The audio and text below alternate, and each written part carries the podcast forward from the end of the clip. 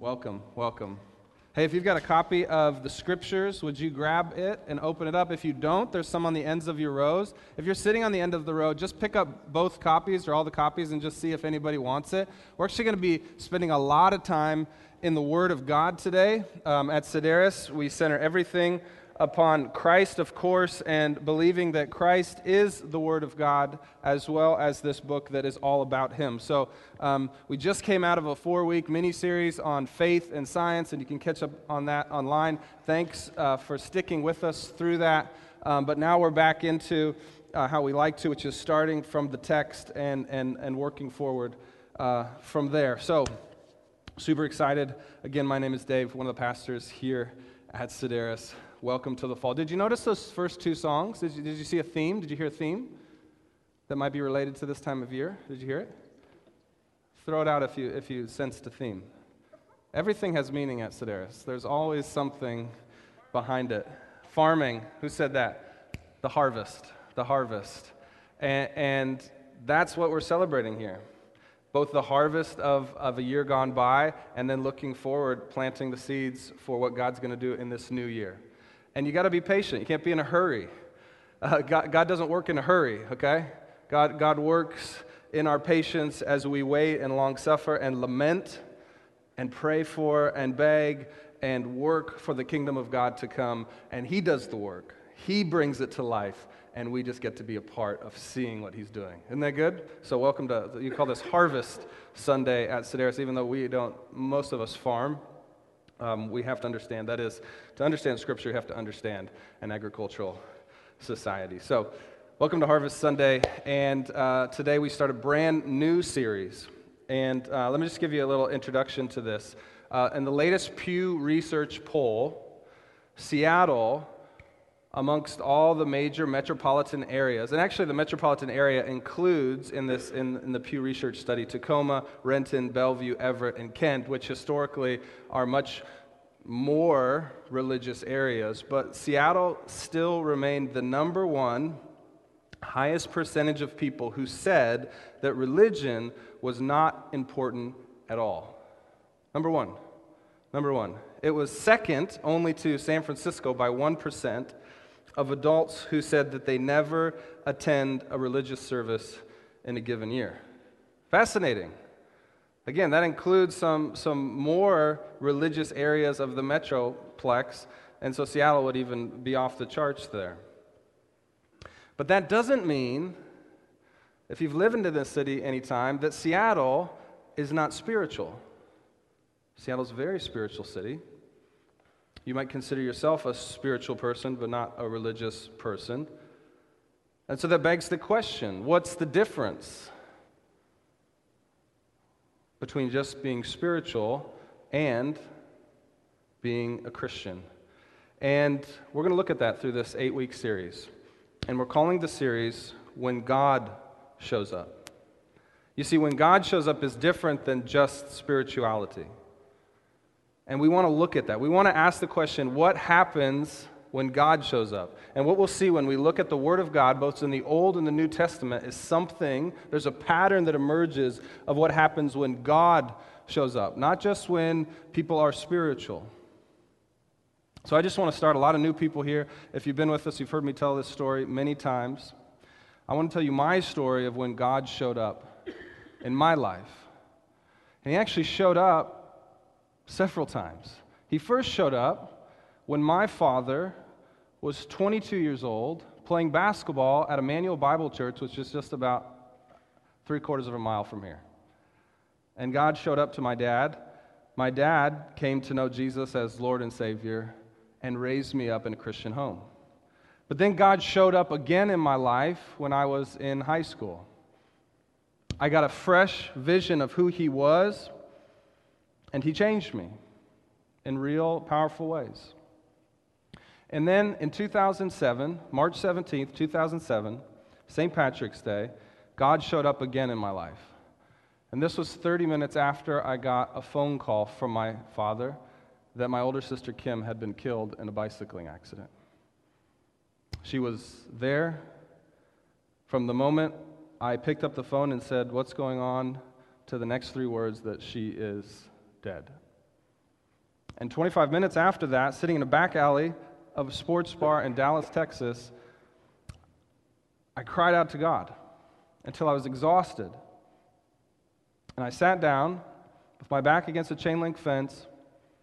And in that moment, God replaced all the hysteria with a serenity, a clear mind, a white vision, and He delivered to me a message from my sister. And she asked me, Please ask my friends to consider Jesus. That message delivered by God when He showed up in my life is the reason that we're sitting here today. The name of our church is Sideris, which is one of the Latin roots of the word consider. And that's our mission, helping the people of this city consider Jesus or reconsider Him. God showed up in the very worst moment of my life, and He changed everything. So when God shows up, what happens? That's what we'll be looking at over the next eight weeks. Now, let me say this to start up God is omnipresent, meaning He is not bound by the limits of space and time. He can be anywhere at any time, but He is not everything. That's pantheism. He is not the ground, but He is and can be anywhere at any time. So God can be anywhere, but in an equally real way, God is choosing in specific moments, in specific places, for specific people to show up in their lives for the fulfillment of His perfect plan for salvation for all of His creation, and especially for His people, the church. And so we should ask, what happens when God shows up? If this is how he operates, if he can be everywhere, but yet he chooses to be in certain places at certain times, in specific ways, for specific purposes, is there a pattern of how and why he does this? And does that give us a predictive quality to God showing up? And does it give us a diagnostic quality so that we might see when and where God has shown up in our own lives and then ask for what reason. So it's a predictive quality. This what we'll see is a pattern. We can say this is how God does it. And then a diagnostic. We can ask, has God done this in my life? Uh, just a few weeks ago, uh, a newcomer to Sideris, very boldly, I really appreciated it, asked me the question within the first 30 seconds of, of meeting this person why should I come to your church? you can ask that. Let's actually, let's get to the point, okay? And man, I'm, wow, no one's ever just been so bold to ask me that. So I really appreciated it. And here's what came to my mind I said, I think God shows up here. So if you want God to show up in your life, being a part of this community could be helpful. Why do I think this is? Should I think this? Is God really showing up here? I do think so, but I long for more and more of His presence in our community. How can we partner with God so that His purposes in showing up are fulfilled and maximized, and they come to more and more of His kingdom in this city? In the parable of uh, the talents or the bag of the bags of gold, Jesus tells uh, those that he's speaking to, he says, If you are faithful with a small amount, God will give you even more to steward. And I think that's true of him showing up. If when he shows up in your life, you are faithful to steward that well in the small ways, he will keep showing up in bigger and more profound ways and use you, you, you, for His purposes. Do you want God to show up in your life? For those of you who call Sideris home, do you want to show up, for God to show up in an increasing measure in our midst? Do you want that? Now, let me pause here and say this up front what we'll see when we read the revealed pattern of God, when we read this, what we will notice, and what, what I want you to notice is that God showing up is not primarily an emotional experience. It's so much deeper than that. It's so much more lasting and penetrating than just an emotional experience. Maybe, maybe you come out of a church background in which your emotions were manipulated, and so you're a little weary of when, said, when people say, well, we, want, we want to see God show up in your life. Maybe you come out of that experience.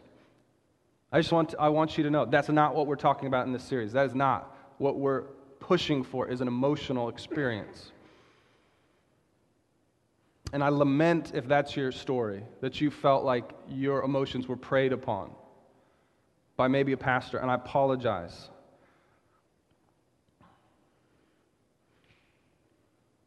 What we will see is that God does show up in people's lives, He comes near to them.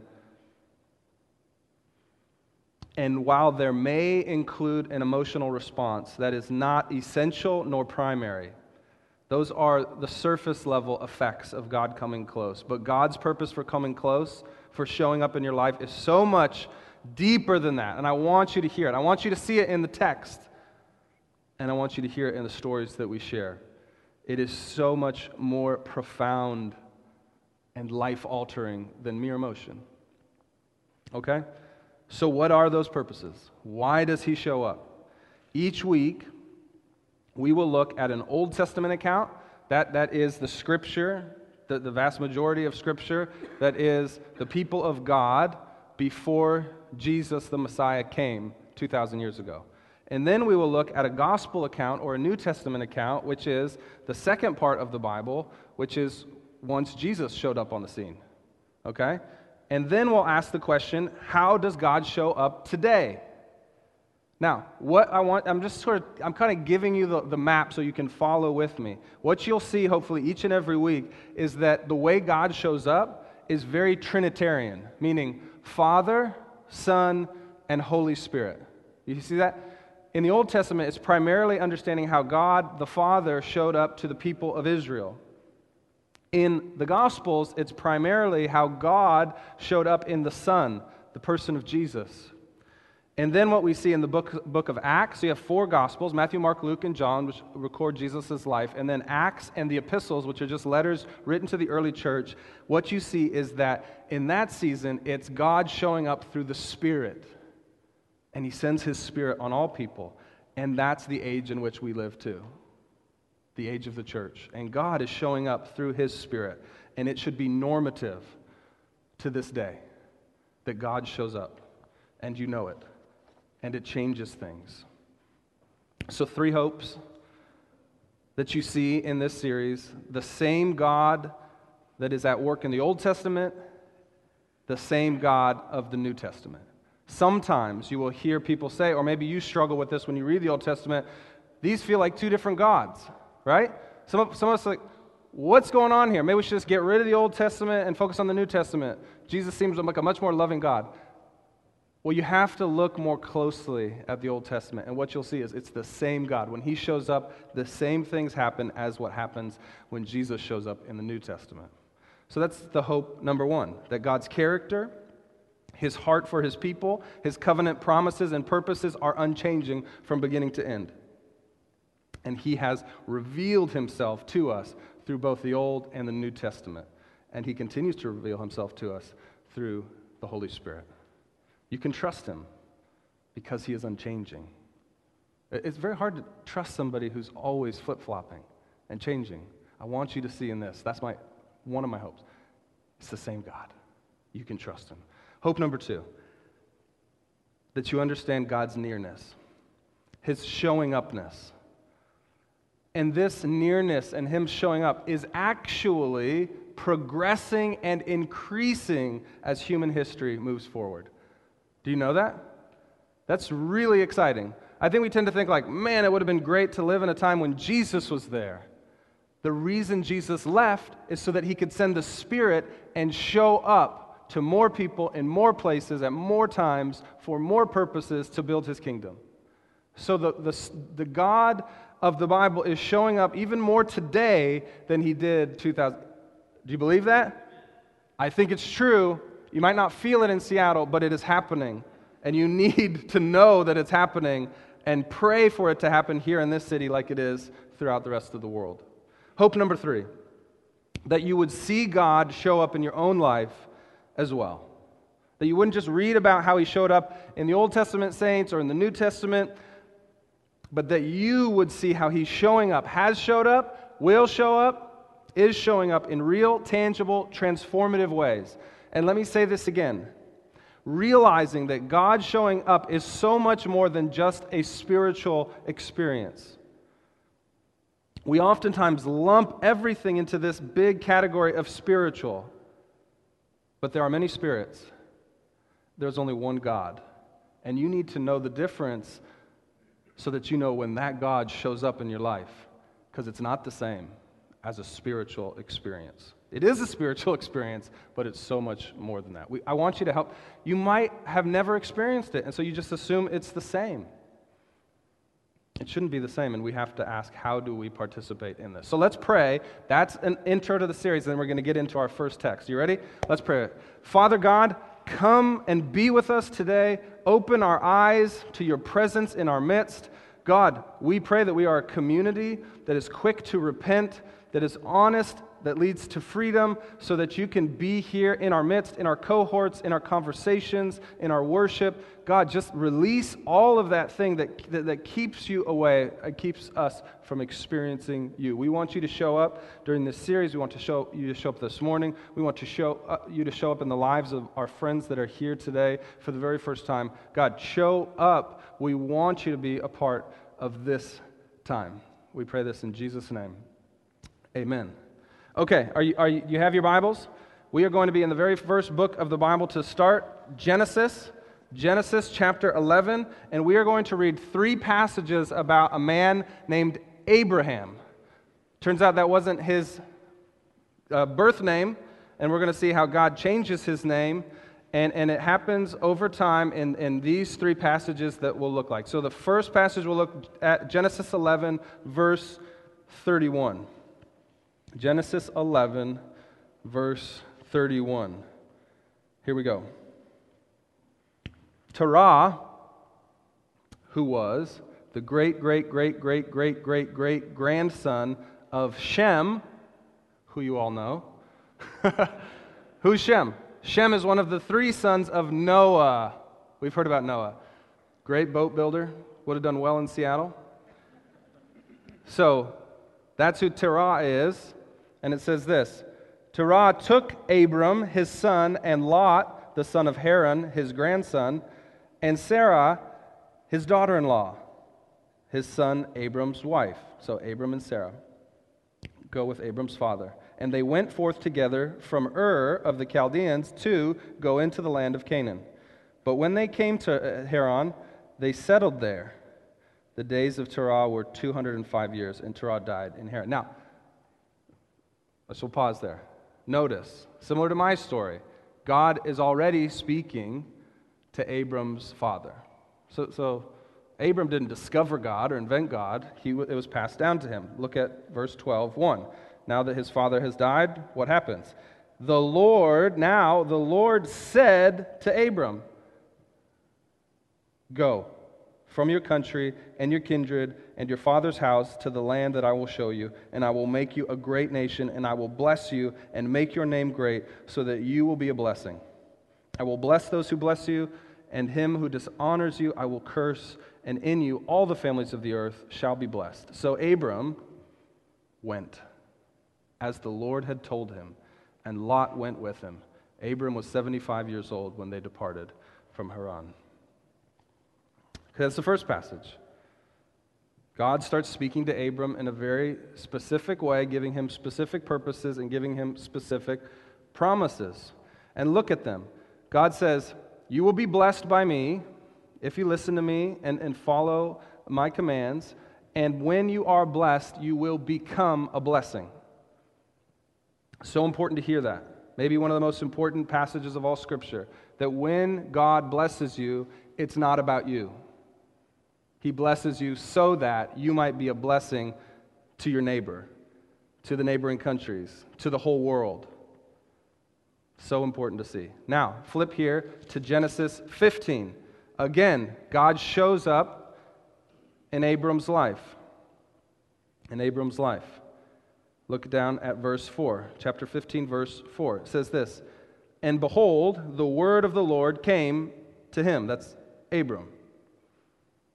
This man, God said, and this man is speaking of a member of his household, a guy named Eliezer of Damascus. This man shall not be your heir. Abram's worried. He hasn't had any kids yet, and he's, he's wondering, who's going to be my heir? You've told me I'm going to be a great family and a great nation. I do not have an heir, but this man who is not my son will be my heir. And God says, He will not, because your very own son shall be your heir. Verse 5. And he brought him outside and said, Look towards heaven and number the stars, if you are able to number them at all. Then he said to him, So shall your offspring be. And he believed the Lord. And he counted it to him. So God counted it to Abram as righteousness. He believed this absurd promise of the Lord that your offspring will be as many as the stars. Wow. Even in the Old Testament, we have clear evidence that salvation was not by works of religion or following rules, but it was by true faith in the promises of God. The promises of God. And this, this faith in this promise, this is not an easy believism. This isn't like easy to see how God's going to do this. Okay? Now, Abram didn't realize how many stars there were. We know that now. We just talked about that last week in our science series. But he could tell there was a lot, and he had no children. So to believe what God said here was an incredible act of faith, and it was counted to him as righteousness, meaning he was made right with God in relationship with God. Okay, so that's calling number two. Now, flip over just one or two pages here to Genesis chapter 17.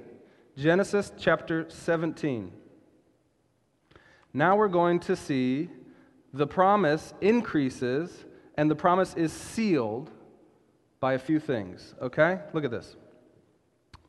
Verse 1. When Abram was 99 years old, the Lord appeared to Abram and said to him, I am God Almighty, El Shaddai. Walk before me and be blameless, that I may make a covenant between me and you and may multiply you greatly. Then Abram fell on his face in reverence, in awe, in worship. And God said to him, Behold, my covenant is with you, and you shall be the father of a multitude of nations. No longer shall your name be called Abram, but your name shall be Abraham, which means father of a multitude. That's what, that's what Abraham means. For I have made you a father, the father of a multitude of nations. I will make you exceedingly fruitful, and I will make you into nations, and kings shall come from you. And I will establish my covenant between me and you and your offspring after you, after you throughout the generations for an everlasting covenant, to be God to you and to your offspring after you. And I will give to you and to your offspring after you the land of your sojournings, all the land of Canaan, for an everlasting possession and I will be their God. What a promise. What an unbelievable promise. And God was working Abraham up to that. But here are the elements. When God showed up, Abraham had new faith in the living God. New faith. Even more faith than his father had had. He has this new faith in, li- in the living God, which leads to new promises of new legacy and new land, and both of those are very, as you can tell, future oriented. And then what does he do? He gives him a new name. He, he says, No longer shall you be called this because I will call you this. And out of all of that comes this new family tree, an everlasting tree that, that, that isn't just one nation, it's many nations nations, and we can look back now and say nations of faith, people groups of faith that all stem from Abraham, who had a faith in the promises of God. So you see, the first thing we can say, and the most important thing we can say, and we'll say it throughout this series, when God shows up, He doesn't just give you a nice spiritual experience, He doesn't just give you uh, feelies. He doesn't just even give you good gifts, He gives you something so much deeper. He gives you a new identity. You are no longer the same person. He gives you a new identity. And in Abraham's case, we see there's so many parts of identity, but in Abraham's case, we really see identity tied with purpose. He gives Abraham a new purpose. When God shows up in Abraham's life, it leads to new identity with new purpose. That's so much deeper, isn't it? Than just a spiritual experience. Now, turn with me and we're going to look is that God who showed up to Abraham the same God that showed up in the Gospels? And to do that, we're going to look at God showing up in the life of a man named Peter. Peter was one of the 12 disciples of Jesus, but he wasn't always a disciple. We just sort of assume he was born a disciple. No, he wasn't. What happened?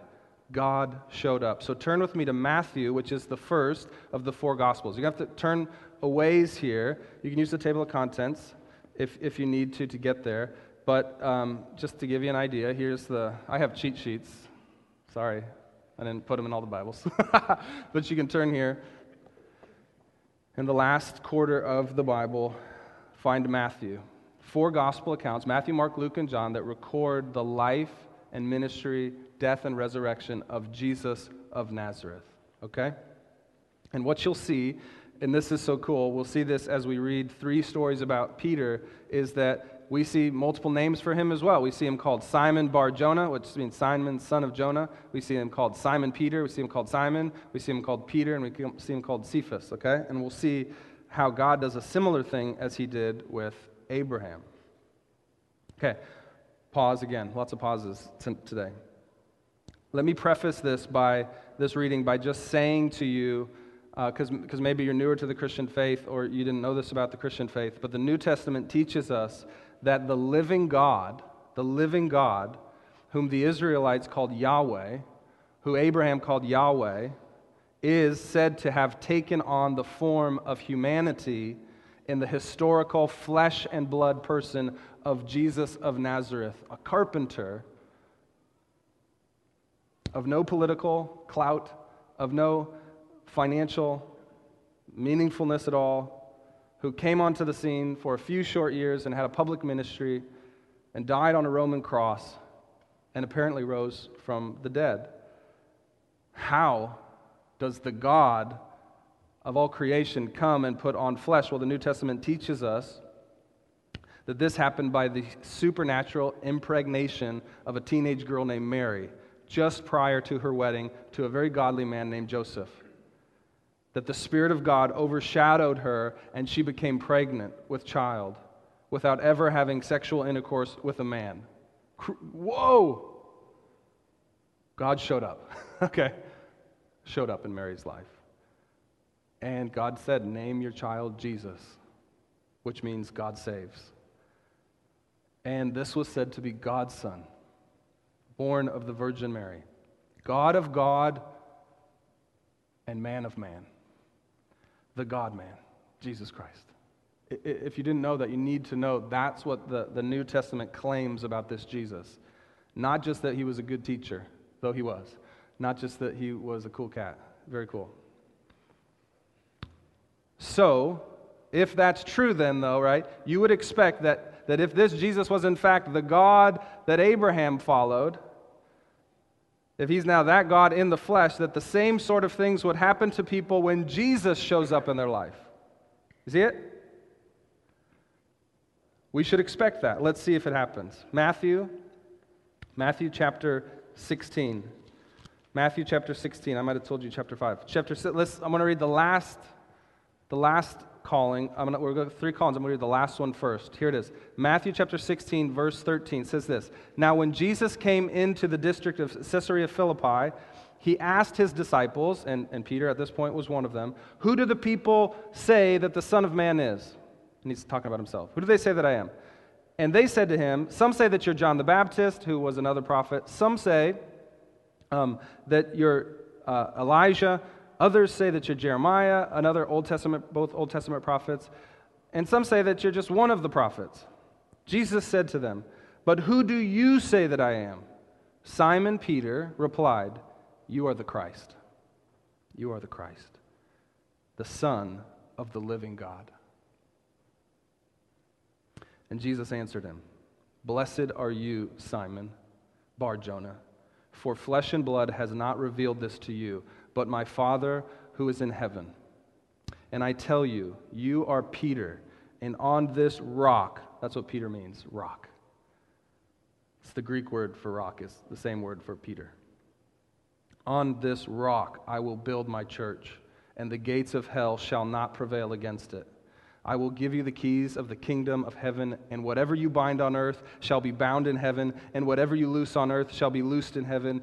Then he strictly charged the disciples to tell no one that he was the Christ. Wow. But wait, it took Peter some time to get here. This wasn't the first time God showed up in Peter's life through Jesus.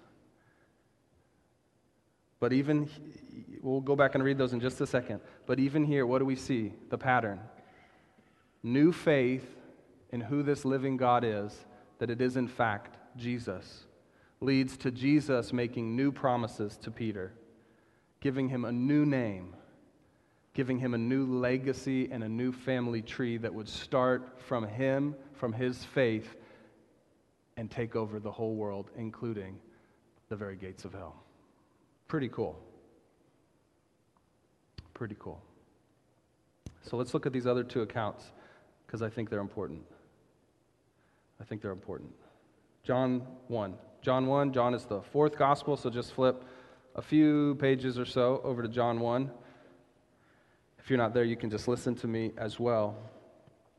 Look at what happens the very first time Peter meets Jesus. We're starting here in verse 26. Sorry, verse 28. These things took place in Bethany across the Jordan, where John was baptizing in the Jordan River. Here's the context there was a cousin of Jesus named John, who, who you probably know as John the Baptist, and he was going around preparing the way for one greater than him that would come. In fact, John says this very next thing in verse 29. The next day, he, that's John the Baptist, saw Jesus coming towards him and said, Behold, the Lamb of God who takes away the sins of the world. This is he whom I said, After me comes a man who, who ranks before me because he was before me. What's, he said, Because he was God, eternal, come in the flesh. Jump down to verse 31. Sorry, 35. I got to put my glasses on. New glasses. Thanks for noticing. Okay. Sat on my other ones, broke them. Turns out they don't give you free pairs if you sit on them. Okay, verse 35. So, so John sees Jesus. He says this of Jesus. Says the next day, again, John was standing with two of his disciples. So John the Baptist had disciples as well that would follow him and learn from him. And he looked at Jesus as he walked by and said, Behold, the Lamb of God. The two disciples heard him say this, and they followed Jesus. Okay? They followed Jesus. Jump to verse 40. One of the two who heard John speak and followed Jesus was Andrew. What do you know about Andrew? You know a lot of people named Andrew, but you don't know much about Andrew. Who was Andrew? Simon Peter's brother. He first found his own brother, Simon, and said to him, We have found the Messiah, which means Christ. We brought him to, and he brought him, that's Peter, to Jesus. Jesus looked at Peter and said, You are Simon the son of John, you shall be called Cephas, which means Peter. Pretty cool. What's cool about this? I, th- I, think sometimes we think, oh man, I'll never be like my brother. I'll never be like my sister. I'll never be like my best friend. Peter's brother was the first to encounter Jesus.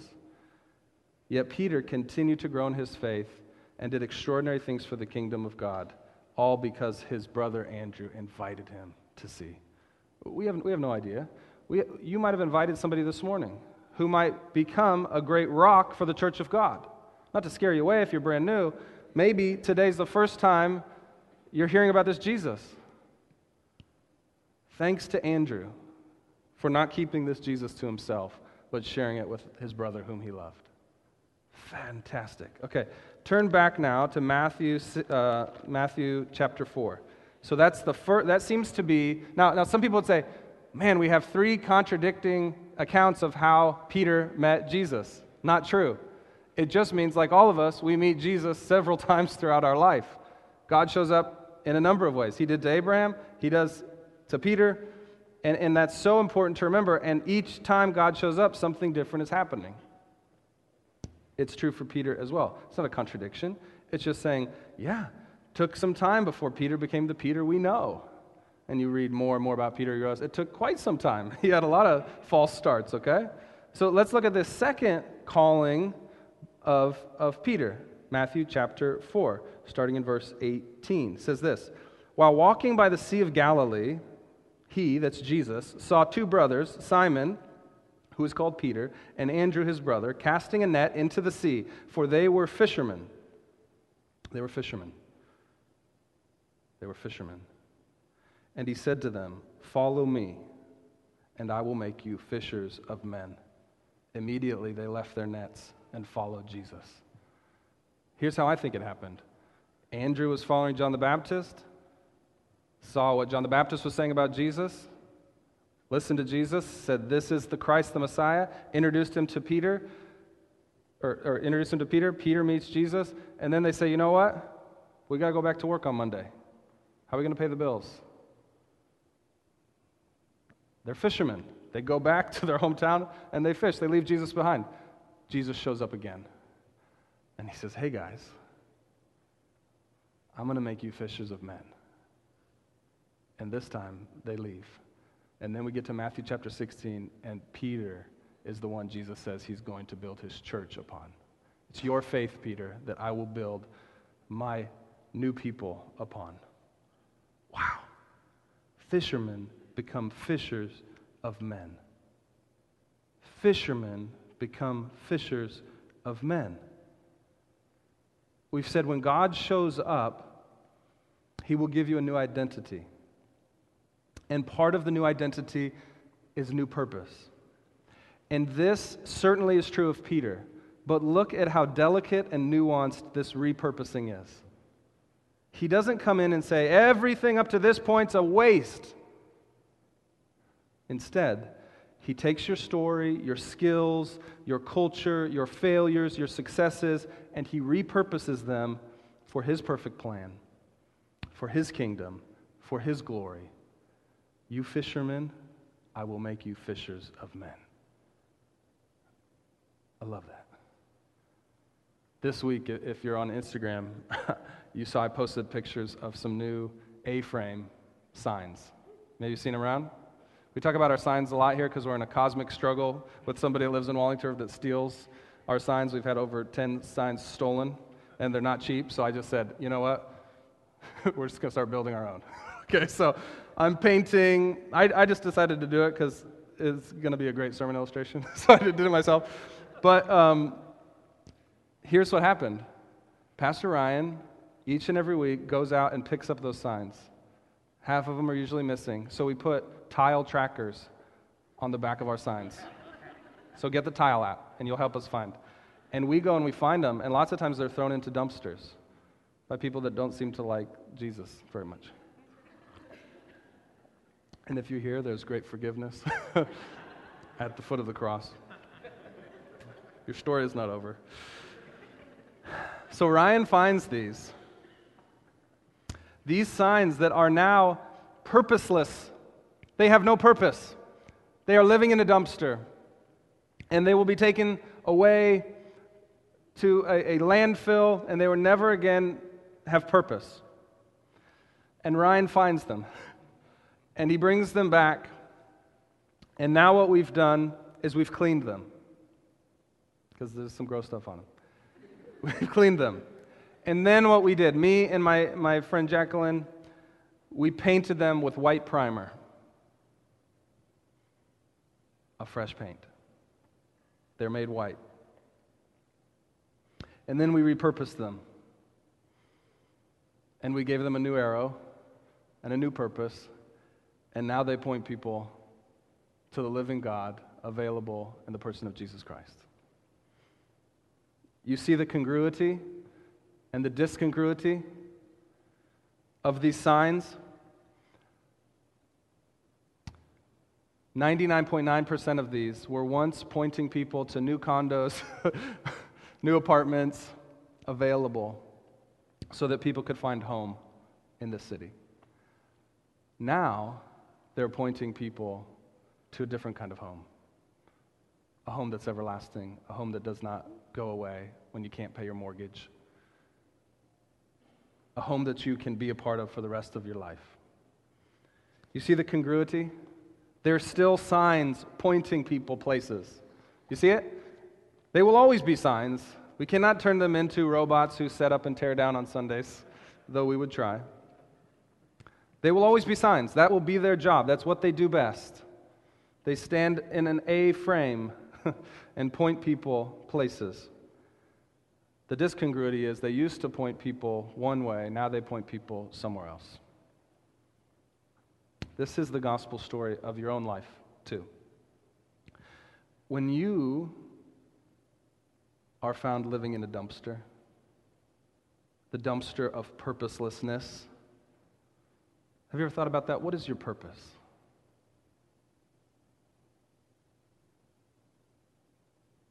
If somebody just came up to you, or if we had coffee and said, Why do you exist?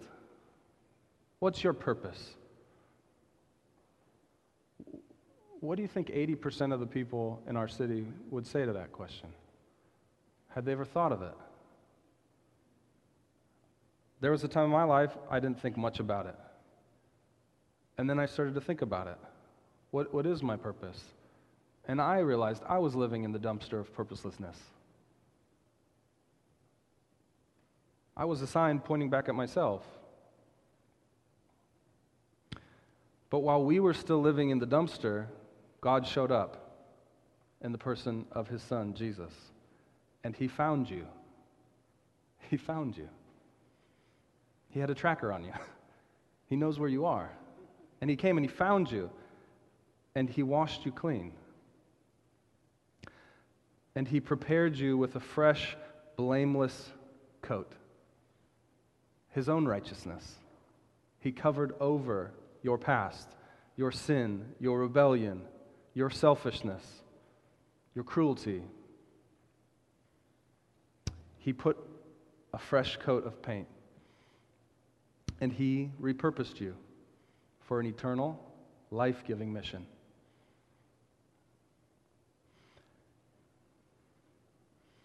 And this mission is, is honestly as simple as the mission of these sandwich signs.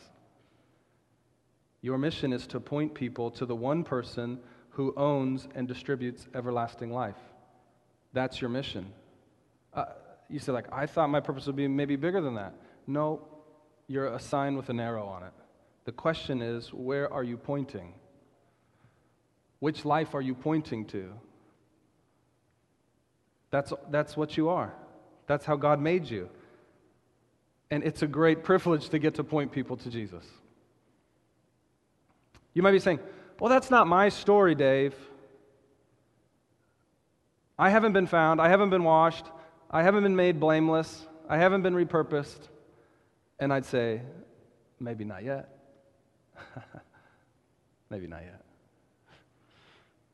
But all the prerequisites are in place. Literally nothing else needs to happen. Jesus has already paid the price for you on the cross. There's nothing you need to do to work to get there, it's already paid. Your release from the dumpster is paid for in full. Jesus has given you his cleansing blood to be washed white as snow. That's already happened. You just need to decide if you want new identity and new purpose, because that's what he's offering. But that's your part. You do have to accept new identity, and new purpose. That's your only part of this whole cosmic process. It was the same for Abraham, it was the same for Peter, it was the same for me, it's the same for you. God decides how and when He will show up in your life. God finds you, God rescues you, God has the power and the plan to repurpose you for amazing, God glorifying mission, but you must consent to the makeover. And there we have the predictive beauty of the Old and the New Testament. When God shows up, it always happens this way. If you consent to have new faith in Jesus as God's Son and your Savior, you can expect to find deep transform- transformation into a whole new identity with a whole new purpose. Like Abraham and Simon, God will make you new promises of a lasting legacy.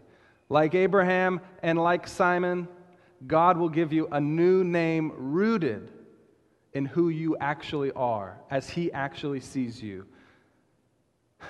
You may remain an accountant, you may remain a teacher, remain a banker, remain an actress. In fact, that is 99% of you will remain doing what you've been doing, just like Peter.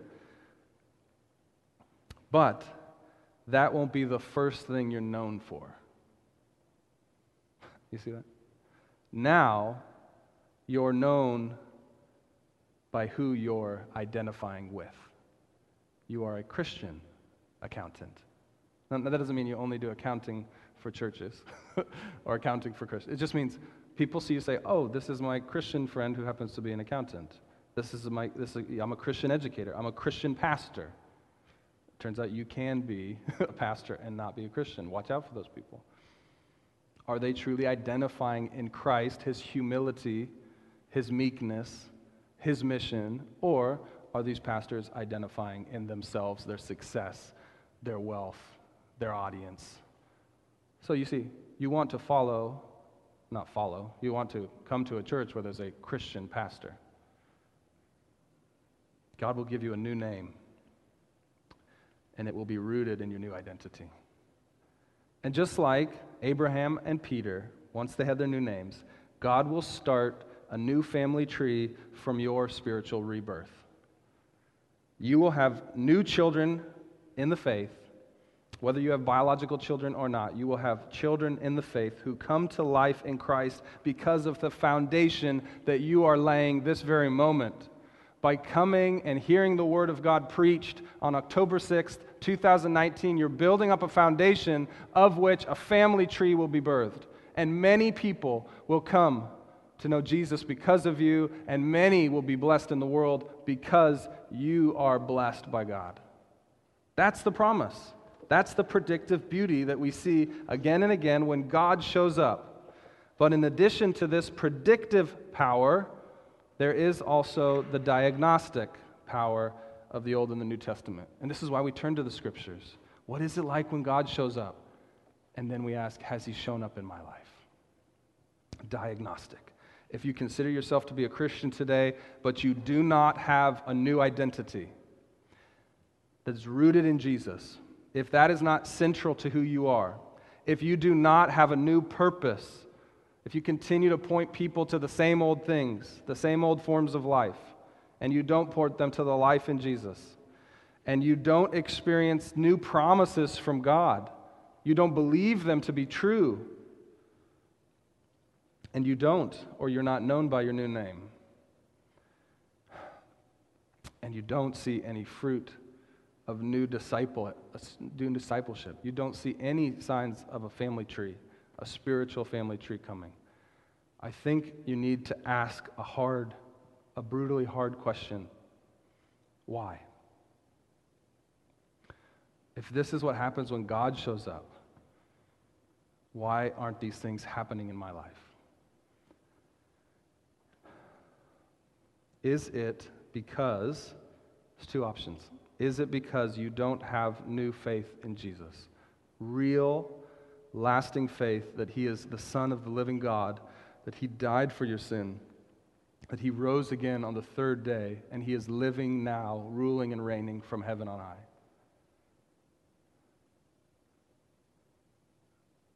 If you don't have that kind of faith, you can ask God to give it to you. Show up again, God. I missed it the first time. I missed it the second time. I missed it the third time.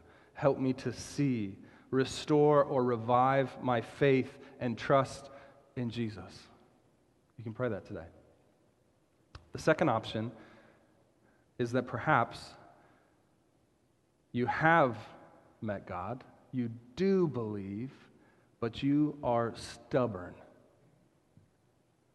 and you're rejecting this new identity. You're saying, I believe it, I'm glad it happened, but I don't want that to be my identity. My identity is something else. Abraham could have said no thanks. He could have seen the stars and been like, yeah, that seems like a lot of work. I've got two kids. That's a lot of work. Peter could have said, yeah, but the catch is good this year. About to get that new place down the road, new boat. About to double my fleet. I don't know. You see, we have a choice. Do we want our identity to be changed? When God shows up, He will give you a new identity and He will repurpose you for His good and perfect plan. And my friends, when He shows up in your life and He offers you this, take it. Take it. It might be scary, uncertain. It might seem like those promises are way down the road, maybe not even in your lifetime. Take it.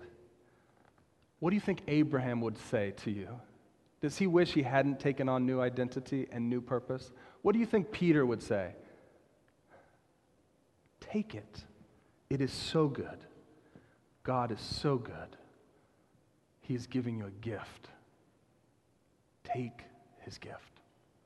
Let's pray. Father God, why in the world do you care about us? Why do you keep showing up in our lives? Why don't you just give us one chance and say, you know what? I don't understand it. I don't understand why you come and you find us in the dumpster. I don't understand why you keep giving me opportunities to accept Jesus Christ as my new identity and my new purpose. But I thank you. I thank you that you do not grow weary of kindness, that you do not grow weary of grace and mercy, that you do not grow weary of my failure. God, help me shed any old identity that is not of you and put on the fullness of the identity given to me in Christ by his death and resurrection. We pray these things. I pray for my friends. I pray, God, that this year would be a year of harvest, knowing that you are at work in our lives and seeing that goodness as blessing so that we might bless others. We pray this in Jesus' name. Amen.